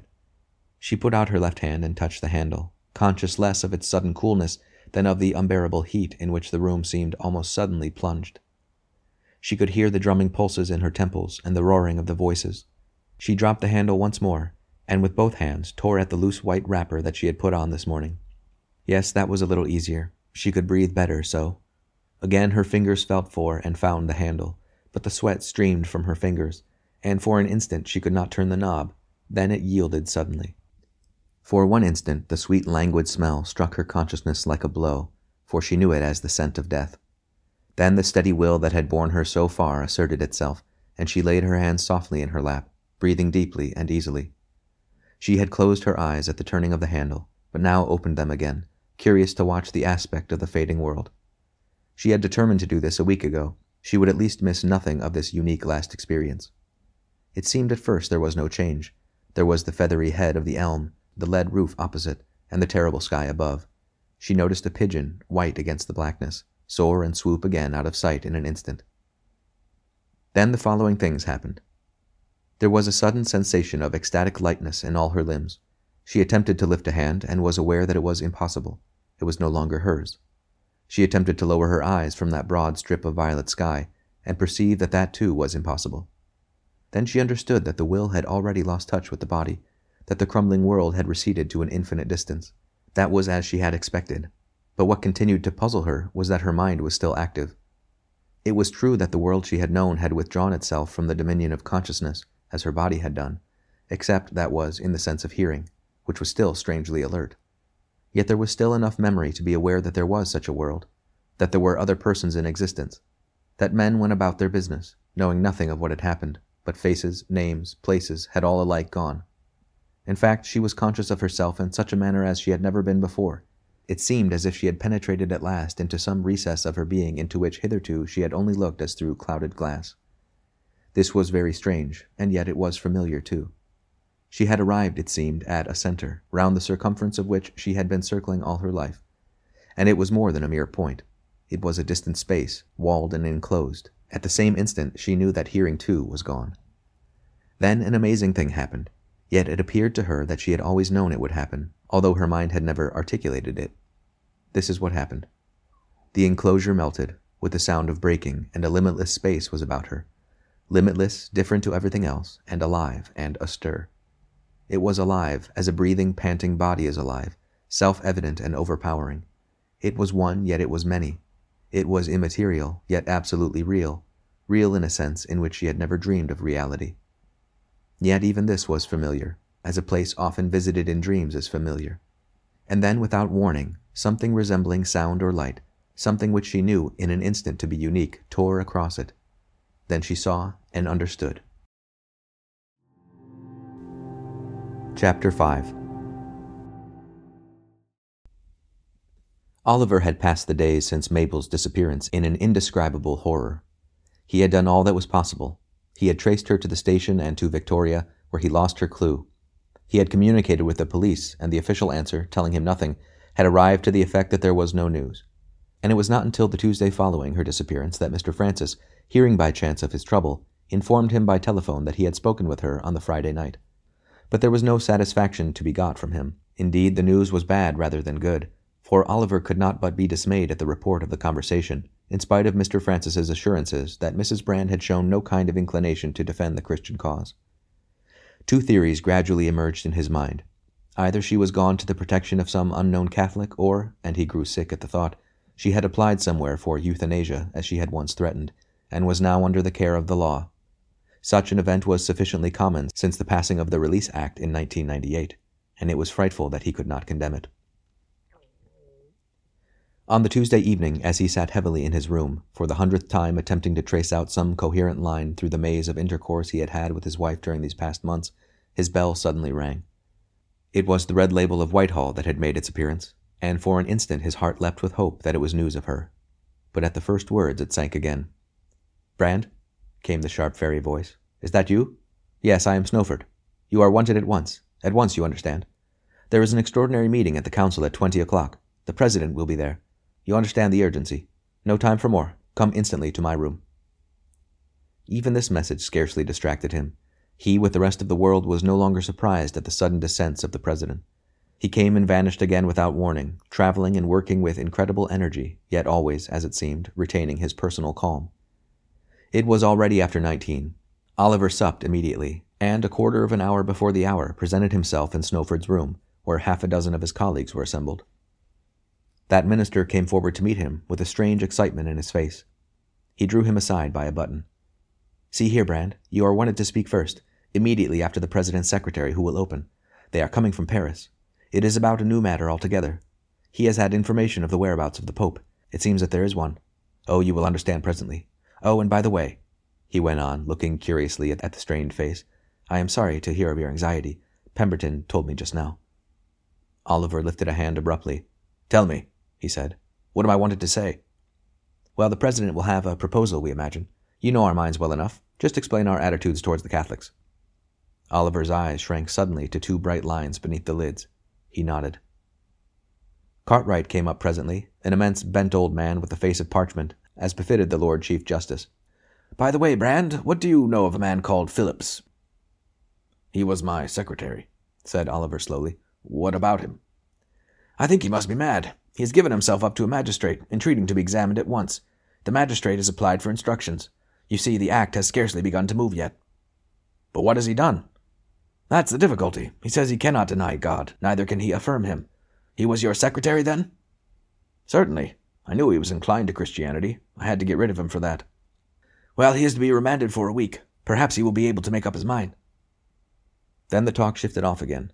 Two or three more came up, and all eyed Oliver with a certain curiosity. The story was gone about that his wife had left him. They wished to see how he took it. At five minutes before the hour, a bell rang, and the door into the corridor was thrown open. Come, gentlemen, said the Prime Minister. The council chamber was a long, high room on the first floor. Its walls from floor to ceiling were lined with books. A noiseless rubber carpet was underfoot. There were no windows. The room was lighted artificially. A long table, set round with armchairs, ran the length of the floor, eight on either side, and the presidential chair, raised on a dais, stood at the head. Each man went straight to his chair, in silence, and remained there waiting. The room was beautifully cool, in spite of the absence of windows, and was a pleasant contrast to the hot evening outside, through which most of these men had come. They too had wondered at the surprising weather, and had smiled at the conflict of the infallible. But they were not thinking about that now. The coming of the president was a matter which always silenced the most loquacious. Besides, this time, they understood that the affair was more serious than usual. At one minute before the hour, again a bell sounded four times and ceased. And at the signal, each man turned instinctively to the high sliding door behind the presidential chair. There was dead silence within and without. The huge government offices were luxuriously provided with sound deadening apparatus, and not even the rolling of the vast motors within a hundred yards was able to send a vibration through the layers of rubber on which the walls rested. There was only one noise that could penetrate, and that the sound of thunder. The experts were at present unable to exclude this. Again the silence seemed to fall in one yet deeper veil. Then the door opened, and a figure came swiftly through, followed by another in black and scarlet. He passed straight up to the chair, followed by two secretaries, bowed slightly to this side and that, sat down and made a little gesture. Then they too were in their chairs, upright and intent. For perhaps the hundredth time, Oliver, staring upon the president, marveled at the quietness and the astounding personality of him. He was in the English judicial dress that had passed down through centuries, black and scarlet, with sleeves of white fur and a crimson sash, and that had lately been adopted as the English presidential costume of him who stood at the head of the legislature. But it was in his personality, in the atmosphere that flowed from him, that the marvel lay. It was as the scent of the sea to the physical nature. It exhilarated, cleansed, kindled, intoxicated. It was as inexplicably attractive as a cherry orchard in spring, as affecting as the cry of stringed instruments, as compelling as a storm. So writers had said. They compared it to a stream of clear water, to the flash of a gem, to the love of a woman. They lost all decency sometimes. They said it fitted all moods, as the voice of many waters. They called it again and again, as explicitly as possible, the divine nature perfectly incarnate at last. Then Oliver's reflections dropped from him like a mantle for the president, with downcast eyes and head thrown back, made a little gesture to the ruddy faced secretary on his right, and this man, without a movement, began to speak like an impersonal actor repeating his part. Gentlemen, in an even, resonant voice, the president has come direct from Paris. This afternoon his honor was in Berlin, this morning early in Moscow, yesterday in New York. Tonight his honor must be in Turin, and tomorrow will begin to return through Spain, North Africa, Greece, and the southeastern states. This was the usual formula for such speeches. The president spoke but little himself now, but was careful for the information of his subjects on occasions like this. His secretaries were perfectly trained, and this speaker was no exception. After a slight pause, he continued This is the business, gentlemen. Last Thursday, as you are aware, the plenipotentiary signed the Test Act in this room, and it was immediately communicated all over the world. At 16 o'clock, His Honor received a message from a man named Dolgorovsky, who is, it is understood, one of the cardinals of the Catholic Church. This he claimed, and on inquiry it was found to be a fact. His information confirmed what was already suspected, namely that there was a man claiming to be Pope, who had created, so the phrase is, other cardinals shortly after the destruction of Rome, subsequent to which his own election took place in Jerusalem. It appears that this pope, with a good deal of statesmanship, has chosen to keep his own name and place of residence a secret from even his own followers, with the exception of the twelve cardinals. That he has done a great deal, through the instrumentality of one of his cardinals in particular, and through his new order in general, towards the reorganization of the Catholic Church, and that at this moment he is living, apart from the world, in complete security. His honor blames himself that he did not do more than suspect something of the kind. Misled, he thinks, by a belief that if there had been a pope, news would have been heard of it from other quarters, for, as is well known, the entire structure of the Christian Church rests upon him as upon a rock. Further, his honor thinks inquiries should have been made in the very place where now it is understood that this pope is living. The man's name, gentlemen, is Franklin. Oliver started uncontrollably, but relapsed again to bright eyed intelligence as for an instant the president glanced up from his motionlessness. Franklin, repeated the secretary, and he is living in Nazareth, where, it is said, the founder of Christianity passed his youth. Now, this, gentlemen, his honor heard on Thursday in last week, he caused inquiries to be made, and on Friday morning received further intelligence from Dolgorovsky that this pope had summoned to Nazareth a meeting of his cardinals and certain other officials from all over the world to consider what steps should be taken in view of the new Test Act. This his honor takes to show an extreme want of statesmanship, which seems hard to reconcile with his former action. These persons are summoned by special messengers to meet on Saturday next, and will begin their deliberations after some Christian ceremonies on the following morning. You wish, gentlemen, no doubt, to know Dolgorovsky's motives in making all this known. His honor is satisfied that they are genuine. The man has been losing belief in his religion. In fact, he has come to see that this religion is the supreme obstacle to the consolidation of the race. He has esteemed it his duty, therefore, to lay this information before his honor. It is interesting, as a historical parallel, to reflect that the same kind of incident marked the rise of Christianity as will mark, it is thought, its final extinction, namely the informing on the part of one of the leaders of the place and method by which the principal personage may be best approached. It is also, surely, very significant that the scene of the extinction of Christianity is identical with that of its inauguration. Well, gentlemen, his honor's proposal is as follows, carrying out the declaration to which you all acceded. It is that a force should proceed during the night of Saturday next to Palestine, and on the Sunday morning, when these men will all be gathered together, that this force should finish as swiftly and mercifully as possible the work to which the powers have set their hands. So far, the consent of the governments which have been consulted has been unanimous, and there is little doubt that the rest will be equally so. His honor felt that he could not act in so grave a matter of his own responsibility. It is not merely local, it is a Catholic administration of justice, and will have results wider than it is safe minutely to prophesy. It is not necessary to enter into his honor's reasons. They are already well known to you, but before asking for your opinion, he desires me to indicate what he thinks, in the event of your approval, should be the method of action. Each government, it is proposed, should take part in the final scene, for it is something of a symbolic action, and for this purpose it is thought well that each of the three departments of the world should depute volors, to the number of the constituting states, 122 all told, to set about the business. These volors should have no common meeting ground, otherwise the news will surely penetrate to Nazareth, for it is understood that this new order of Christ crucified has a highly organized system of espionage. The rendezvous then should be no other than Nazareth itself, and the time of meeting should be, it is thought, not later than nine o'clock, according to Palestine reckoning. These details, however, can be decided and communicated as soon as a determination has been formed as regards the entire scheme. With respect to the exact method of carrying out the conclusion, His Honor is inclined to think that it will be more merciful to enter into no negotiations with the persons concerned. An opportunity should be given to the inhabitants of the village to make their escape if they so desire it, and then, with the explosives that the force should carry, the end can be practically instantaneous.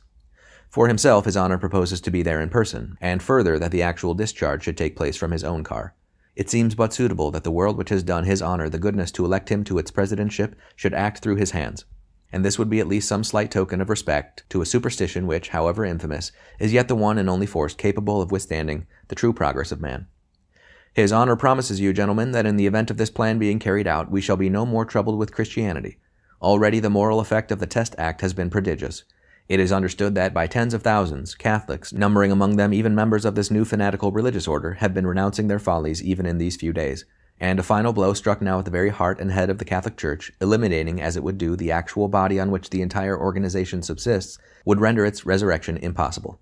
It is a well known fact that, granted the extinction of the line of popes, together with those necessary for its continuance, there could be no longer any question amongst even the most ignorant that the claim of Jesus had ceased to be either reasonable or possible.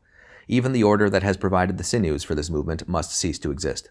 Dolgorovsky, of course, is the difficulty, for it is not certainly known whether one cardinal would be considered sufficient for the propagation of the line, and although reluctantly, his honor feels bound to suggest that at the conclusion of the affair, Dolgorovsky also, who will not, of course, be with his fellows at Nazareth, should be mercifully removed from even the danger of a relapse.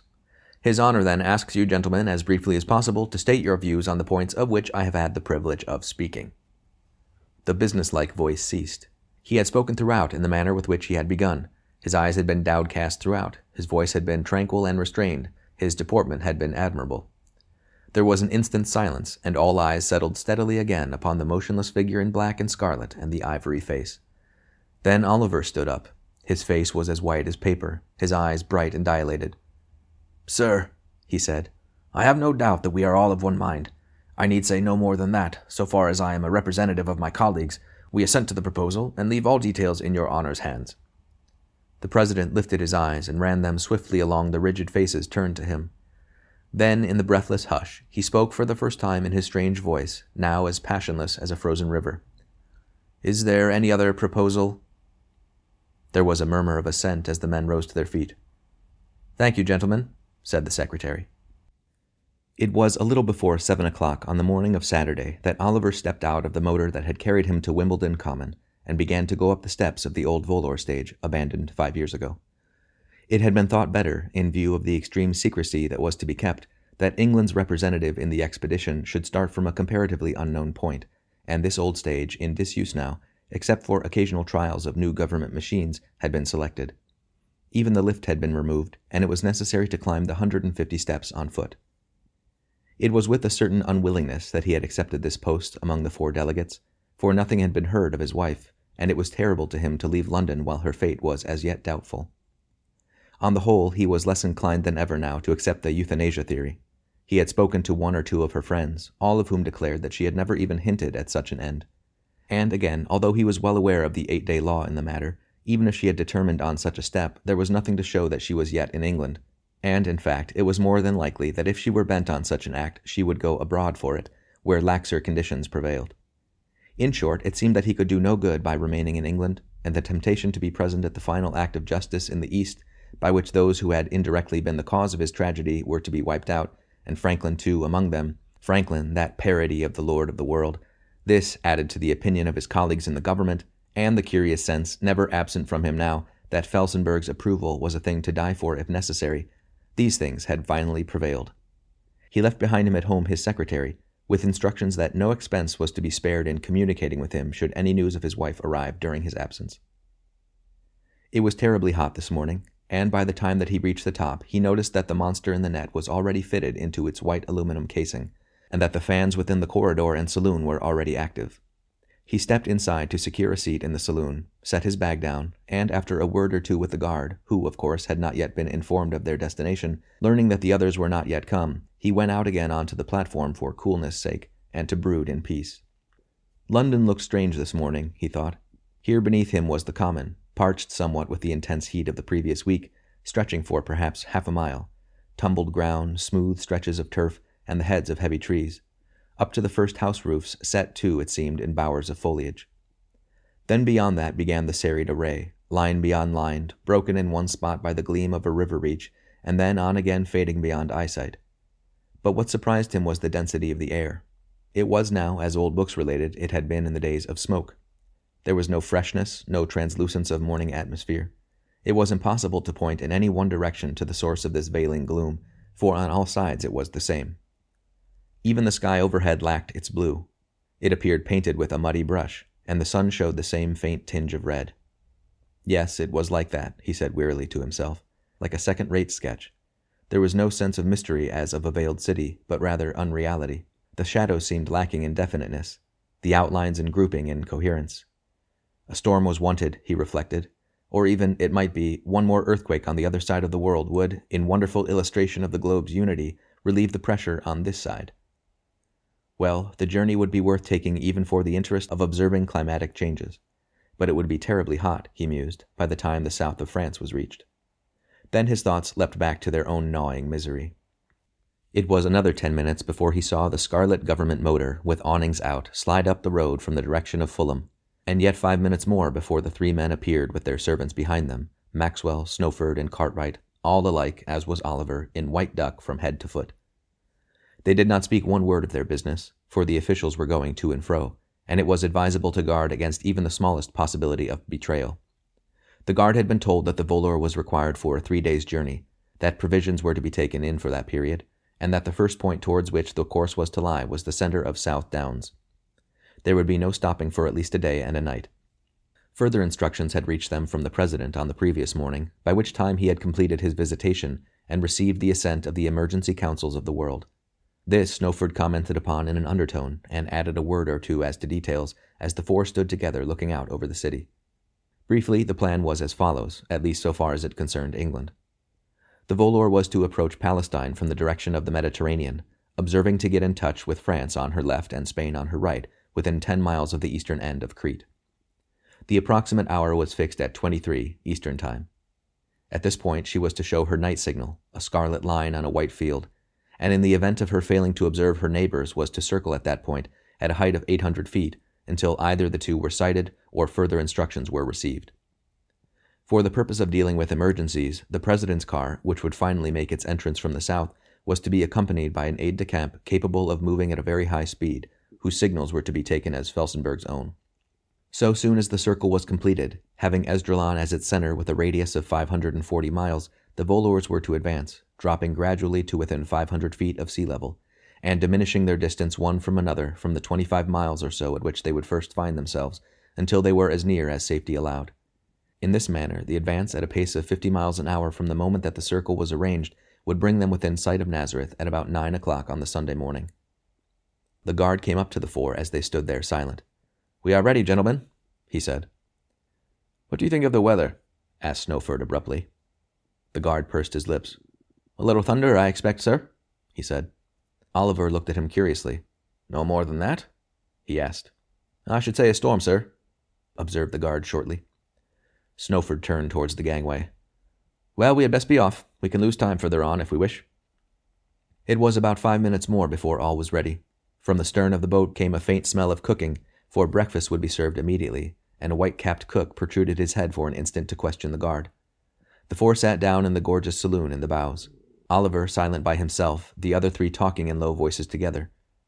Once more the guard passed through to his compartment at the prow, glancing as he went to see that all were seated and an instant later came the clang of the signal.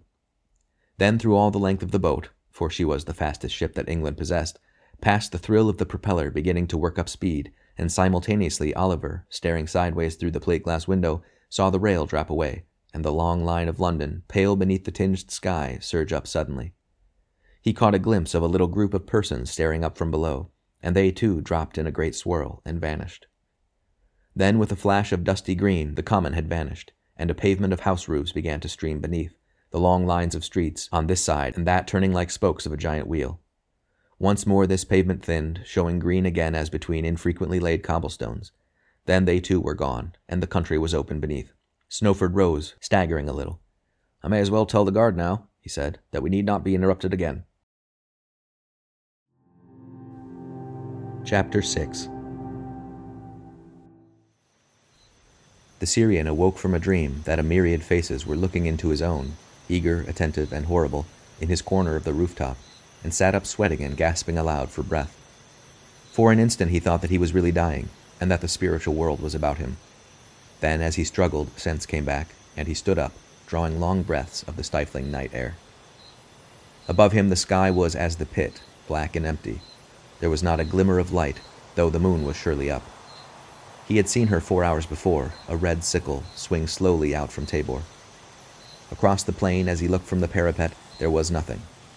For a few yards there lay across the broken ground a single crooked lance of light from a half closed shutter, and beneath that, nothing. To the north again, nothing. To the west, a glimmer, pale as a moth's wing, from the house roofs of Nazareth. To the east, nothing. He might be on a tower top in space, except for that line of light and that gray glimmer that evaded the eye.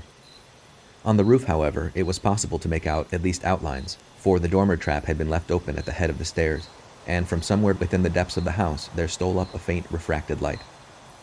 There was a white bundle in that corner. That would be the pillow of the Benedictine abbot. He had seen him lay himself down there some time. Was it four hours or four centuries ago? There was a gray shape stretched along that pale wall. The friar, he thought. There were other irregular outlines breaking the face of the parapet, here and there along the sides. Very softly, for he knew the caprices of sleep, he stepped across the paved roof to the opposite parapet and looked over, for there yet hung about him a desire for reassurance that he was still in company with flesh and blood.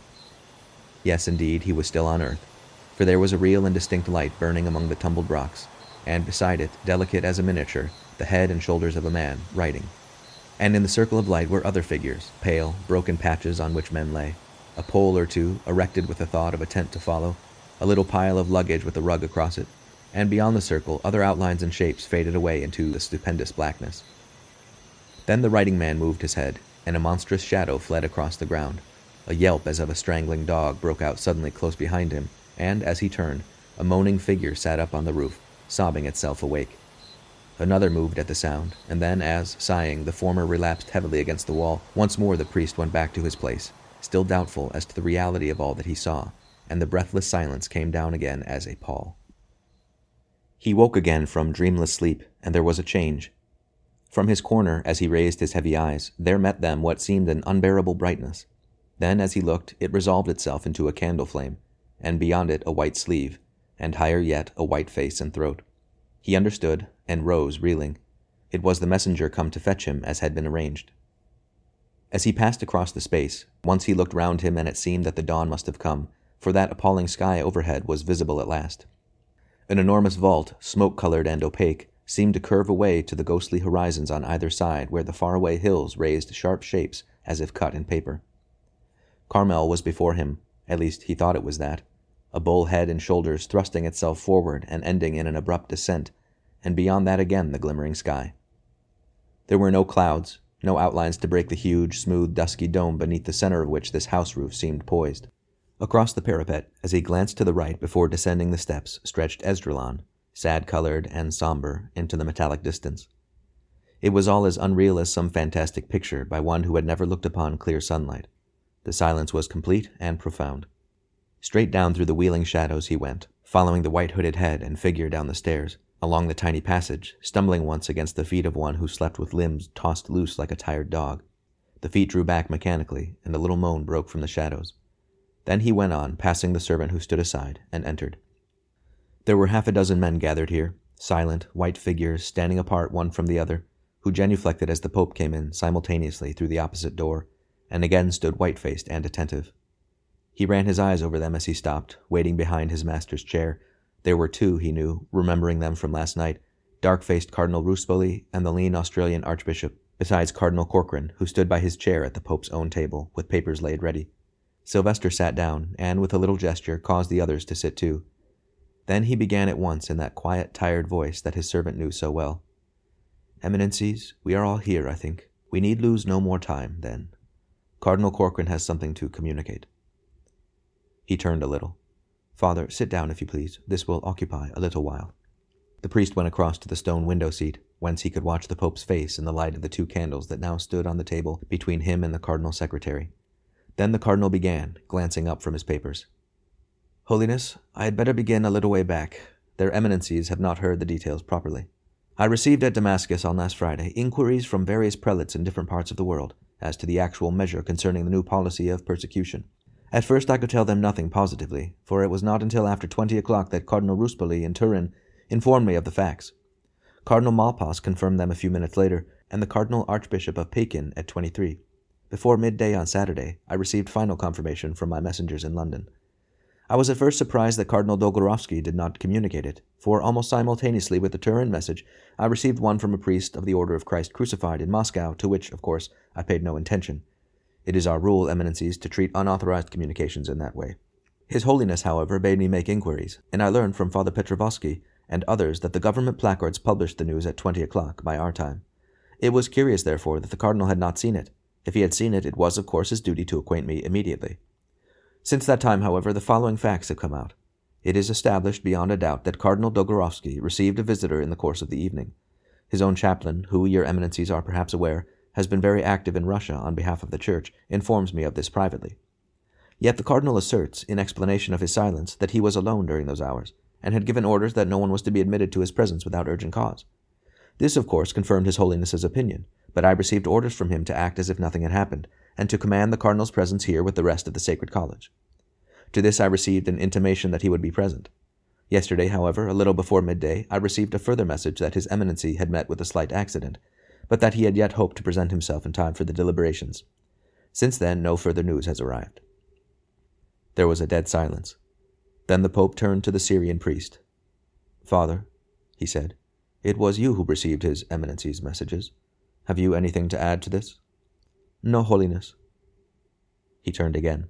My son, he said, report to us publicly what you have already reported to us in private. A small, bright eyed man moved out of the shadows. Holiness, it was I who conveyed the message to Cardinal Dolgorovsky. He refused at first to receive me. When I reached his presence and communicated the command, he was silent. Then he smiled. Then he told me to carry back the message that he would obey. Again the Pope was silent.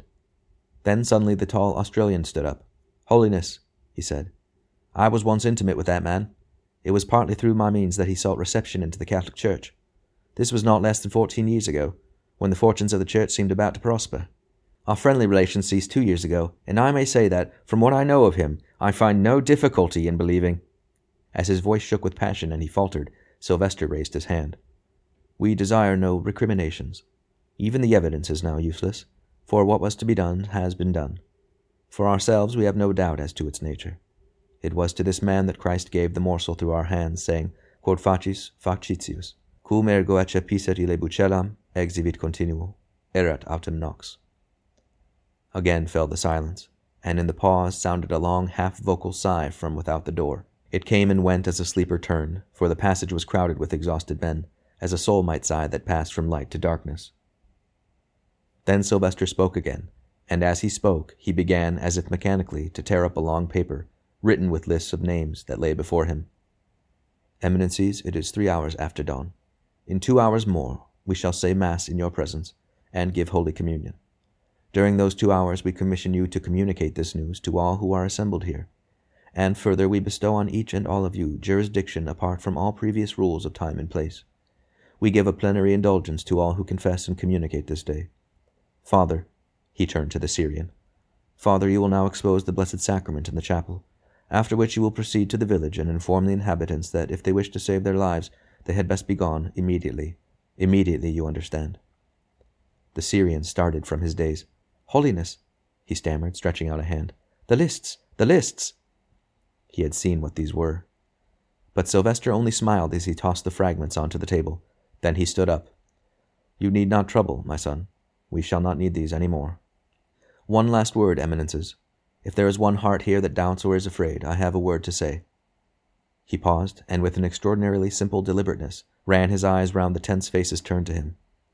I have had a vision of God, he said softly. I walk no more by faith, but by sight. An hour later, the priest toiled back in the hot twilight up the path from the village, followed by half a dozen silent men, twenty yards behind, whose curiosity exceeded their credulousness. He had left a few more standing bewildered at the doors of the little mud houses, and had seen perhaps a hundred families, weighted with domestic articles, pour like a stream down the rocky path that led to Caifa. He had been cursed by some, even threatened, stared upon by others, mocked by a few. The fanatical said that the Christians had brought God's wrath upon the place, and the darkness upon the sky. The sun was dying, for these hounds were too evil for him to look upon and live. Others again seemed to see nothing remarkable in the state of the weather. There was no change in that sky from its state an hour before, except that perhaps it had lightened a little as the sun climbed higher behind that impenetrable dusky shroud. Hills, grass, men's faces, all bore to the priest's eyes the look of unreality. They were as things seen in a dream by eyes that roll with sleep through lids weighted with lead. Even to other physical senses, that unreality was present. And once more he remembered his dream, thankful that that horror at least was absent. But silence seemed other than a negation of sound. It was a thing in itself, an affirmation, unruffled by the sound of footsteps, the thin barking of dogs, the murmur of voices. It appeared as if the stillness of eternity had descended and embraced the world's activities, and as if that world, in a desperate attempt to assert its own reality, was braced in a set, motionless, noiseless, breathless effort to hold itself in being.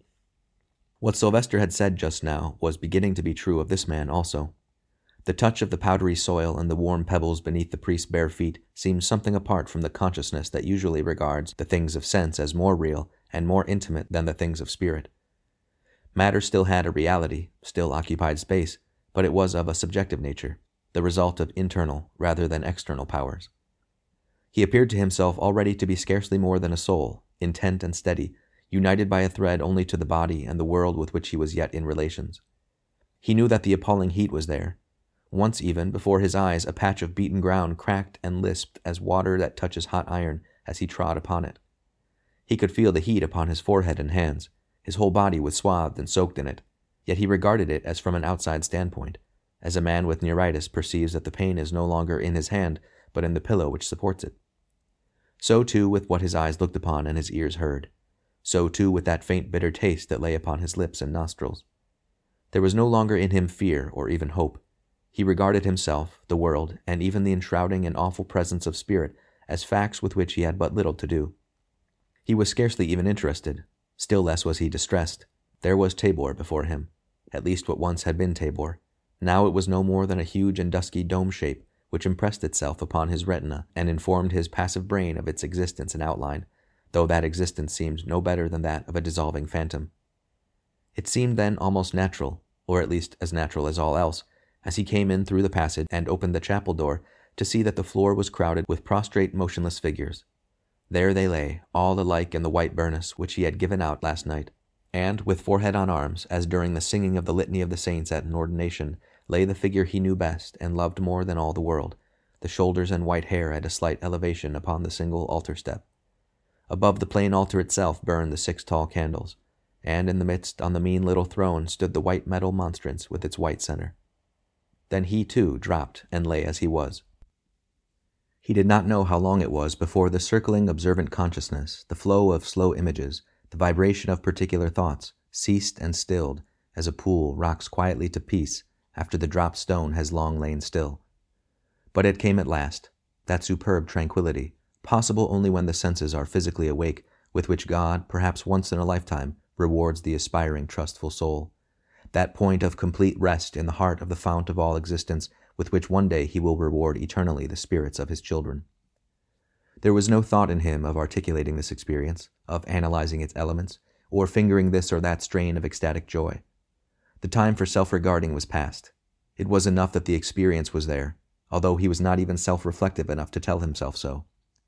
He had passed from that circle whence the soul looks within, from that circle too whence it looks upon objective glory, to that very center where it reposes, and the first sign to him that time had passed was the murmur of words, heard distinctly and understood, although with that apartness with which a drowsy man perceives a message from without, heard as through a veil through which nothing but thinnest essence could transpire. Spiritus Domini replevit orbem terrarum. The Spirit of the Lord has fulfilled all things, Alleluia, and that which contains all things hath knowledge of the voice, Alleluia, Alleluia, Alleluia. Exurgat Deus, and the voice rose ever so slightly. Let God arise and let his enemies be scattered, and let them who hate him flee before his face. Gloria Patri. Then he raised his heavy head, and a phantom figure stood there in red vestments, seeming to float rather than to stand, with thin hands outstretched, and white cap on white hair seen in the gleam of the steady candle flames. Another also, in white, kneeled on the step. Kyrie eleison. Gloria in excelsis Deo. Those things passed like a shadow show, with movements and rustlings, but he perceived rather the light which cast them. He heard Deus qui in hodierna die, but his passive mind gave no pulse of reflex action, no stir of understanding until these words, Cum complerentur dies Pentecostes. When the day of Pentecost was fully come, all the disciples were with one accord in the same place, and there came from heaven suddenly a sound, as of a mighty wind approaching, and it filled the house where they were sitting. Then he remembered and understood. It was Pentecost then. And with memory, a shred of reflection came back. Where then was the wind, and the flame, and the earthquake, and the secret voice? Yet the world was silent, rigid in its last effort at self assertion. There was no tremor to show that God remembered, no actual point of light yet breaking the appalling vault of gloom that lay over the sea and land to reveal that he burned there in eternity, transcendent and dominant. Not even a voice, and at that he understood yet more. He perceived that that world, whose monstrous parody his sleep had presented to him in the night, was other than that he had feared it to be. It was sweet, not terrible, friendly, not hostile, clear, not stifling, and home, not exile. There were presences here, but not those gluttonous, lustful things that had looked on him last night. He dropped his head again upon his hands, at once ashamed and content, and again he sank down to depths of glimmering inner peace. Not again for a while did he perceive what he did or thought, or what passed there, five yards away on the low step. Once only a ripple passed across that sea of glass, a ripple of fire and sound like a rising star that flicks a line of light across a sleeping lake, like a thin thread of vibration streaming from a quivering string across the stillness of a deep night. And he perceived for an instant, as in a formless mirror, that a lower nature was struck into existence and into union with the divine nature at the same moment. And then no more again but the great encompassing hush, the sense of the innermost heart of reality, till he found himself kneeling at the rail, and knew that that which alone truly existed on earth approached him with the swiftness of thought and the ardor of divine love. Then, as the Mass ended, and he raised his passive, happy soul to receive the last gift of God, there was a cry, a sudden clamor in the passage, and a man stood in the doorway, gabbling Arabic. Yet, even at that sound and sight, his soul scarcely tightened the languid threads that united it through every fiber of his body with the world of sense. He saw and heard the tumult in the passage, frantic eyes and mouths crying aloud, and, in strange contrast, the pale, ecstatic faces of those princes who turned and looked even within the tranquil presence chamber of the Spirit, where two beings, incarnate God and all but discarnate man, were locked in embrace, a certain mental process went on. Yet all was still as apart from him as a lighted stage and its drama from a self contained spectator. In the material world, now as attenuated as a mirage, events were at hand. But to his soul, balanced now on reality and awake to facts, these things were but a spectacle. He turned to the altar again, and there, as he had known it would be, in the midst of clear light, all was at peace. The celebrant, seen as through molten glass, adored as he murmured the mystery of the Word made flesh, and once more passing to the center, sank upon his knees. Again the priest understood, for thought was no longer the process of a mind, rather was the glance of a spirit. He knew all now, and by an inevitable impulse, his throat began to sing aloud words that, as he sang, opened for the first time as flowers telling their secret to the sun. O salutaris celi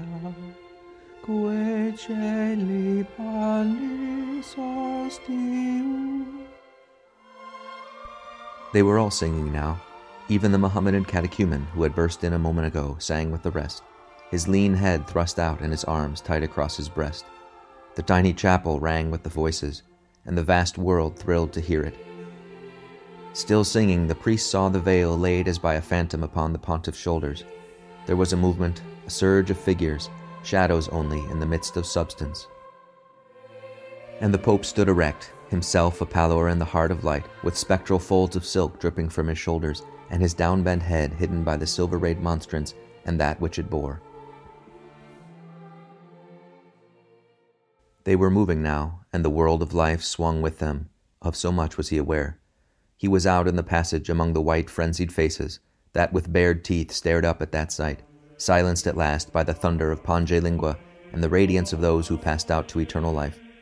At the corner, he turned for an instant to see the six pale flames move along a dozen yards behind, as spearheads about a king, and in the midst the silver rays and the white heart of God.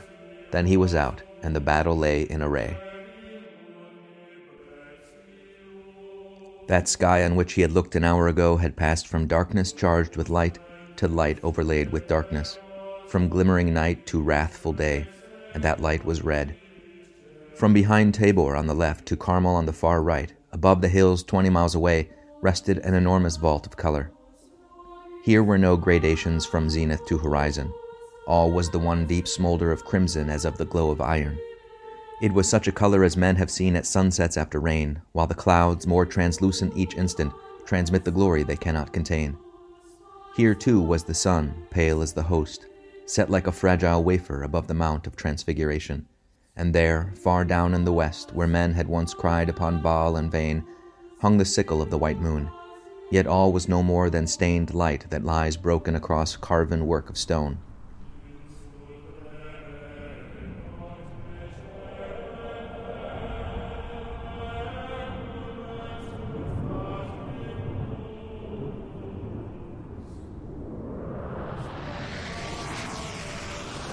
He saw, too, poised as motes in light, that ring of strange fish creatures, white as milk, except where the angry glory turned their backs to flame, white winged like floating moths, from the tiny shape far to the south to the monster at hand scarcely 500 yards away. And even as he looked, singing as he looked, he understood that the circle was nearer, and perceived that these as yet knew nothing. They were nearer still, until now, even at his feet, there slid along the ground a shadow of a monstrous bird, pale and undefined, as between the wan sun and himself moved out the vast shape that a moment ago hung above the hill. Then again it backed across and waited. He had halted and turned, going in the midst of his fellows, hearing, he thought, the thrill of harping and the throb of heavenly drums. And across the space moved now the six flames, steady as if cut of steel in that stupendous poise of heaven and earth. And in their center the silver rayed glory and the whiteness of God made man. Then with a roar came the thunder again, pealing in circle beyond circle of those tremendous presences, thrones and powers, who themselves to the world as substance to shadow are but shadows again beneath the apex and within the ring of absolute deity. The thunder broke loose, shaking the earth that now cringed on the quivering edge of dissolution. Ah, yes, it was he for whom God waited now, he who far up beneath that trembling shadow of a dome, itself but the piteous core of unimagined splendor, came in his swift chariot, blind to all save that on which he had fixed his eyes so long, unaware that his world corrupted about him, his shadow moving like a pale cloud across the ghostly plain where Israel had fought and Sennacherib boasted. That plain lighted now with a yet deeper glow, as heaven, kindling to glory beyond glory of yet fiercer spiritual flame, still restrained the power knit at last to the relief of final revelation, and for the last time the voices sang.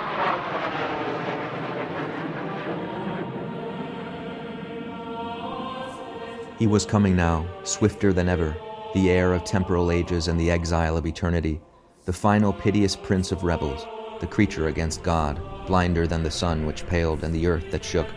And as he came, passing even then through the last material stage to the thinness of a spirit fabric, the floating circle swirled behind him, tossing like phantom birds in the wake of a phantom ship.